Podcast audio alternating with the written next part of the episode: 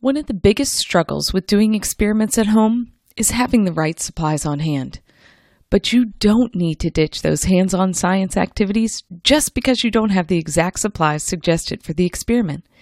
In this episode, we're going to chat about how you can rescue that science learning opportunity. Hi, I'm Paige Hudson, and welcome to Season six of the Tips for Homeschool Science show, where we're breaking down one of the lofty ideals of teaching science into three building blocks you can use in your homeschool. In this episode, I'll share three tips for doing experiments at home without the suggested supplies.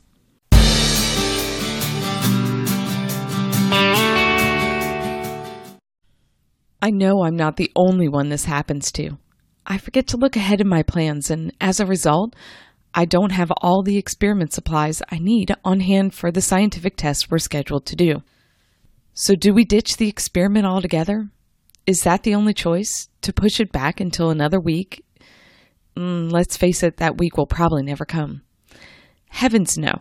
If you've listened to this podcast for a while, you know that I say that experiments, or rather hands-on science activities, are a key part of our science teaching plans. But I also live in reality, and I know that even with the best laid plans, and with that experiment kit in your homeschooling closet, you still might find yourself missing a suggested supply or two. And that's why I wanted to chat about what to do when you find yourself in this situation. Tip number one, find something similar. So the first thing I will do if I don't have the exact material suggested is to try and find something similar.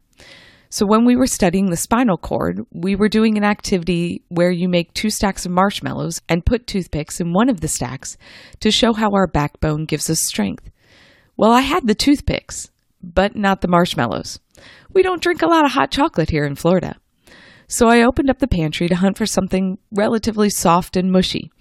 We had a pack of hot dog buns, and I cut one of those up into squares to use instead. It wasn't Instagram worthy, but the point of the activity got across to my student. If the experiment calls for vinegar, try lemon juice.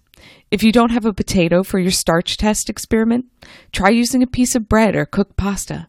The internet and your cookbook are great places to look for recipe ingredient substitutions. I also use my meat thermometer for all our experiments. Don't you laugh, there's no need to go out and buy thermometers for you to use in science when you have two of them sitting in your kitchen already. When we lived overseas, we didn't get too many sunny days in our town. So when our experiments called for the sun, I improvised by using an oven or a heat lamp instead. If you don't have a two-liter bottle, make a mini experiment in a one-liter one instead. The list can go on and on, but the basic idea is that you don't have to have the exact item. Find something close to it instead. If you find a similar substitute, you will rescue the science learning opportunity for your kiddos. Tip number two, swap it out for a different experiment. So if you can't find a good substitute for the suggested supplies you're missing, the next step is to swap out the activity for another one related to what you're studying, one that you do have the supplies for. You can take a look at the experiment book you have on your shelf for another related experiment. You can search Pinterest or Google for the topic plus experiments for kids, and then check out the options to see if you have the supplies. A bit of research will yield several options that you can use instead.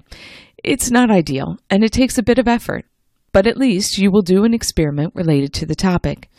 If you swap the planned experiment out for a different one, you'll rescue the science learning opportunity for your kiddos. Tip number three, just head outside. If you can't find a good substitute and you can't find a different experiment, just head outside. You can go over what you were supposed to do. I shared how to successfully skip an experiment several years ago, and then head outside. Not only will this help you hit the reset button and diffuse any tension, but you can also learn about science by just observing nature for a few minutes. A bit of sunshine and fresh air will be good for all.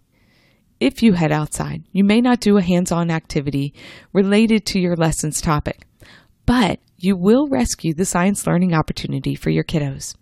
So if you find yourself without the suggested supplies for an experiment, don't skip the science learning opportunity. Try to find some similar materials, or swap out the experiment for a different one before you just scratch it and head outside to observe science in your own backyard. You can find links to tips and articles in this episode's show notes, You can find those at elementalscience.com slash blogs slash podcast slash 88. That's elementalscience.com slash blogs with an S slash podcast slash this episode's number, which is eighty-eight. Thanks for listening, and I hope you have a great week playing with science.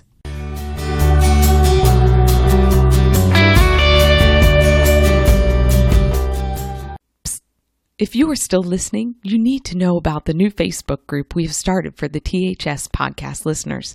That's you. We discuss the show's topic, add tips, and encourage one another on our journey to teach science. Sound good?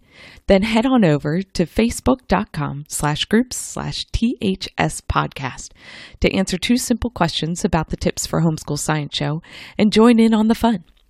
And before you go, I have to let you know that this podcast is free for you to enjoy thanks to the products we offer at Elemental Science. Let us know what you thought about this episode by leaving a rating or a review in iTunes or in the podcasting app you use to listen to the Tips for Homeschool Science show. And if you're looking for more help with homeschool science, Elemental Science has loads of tips, books, and programs to support you as you teach science at home. Visit elemental science dot com to learn more.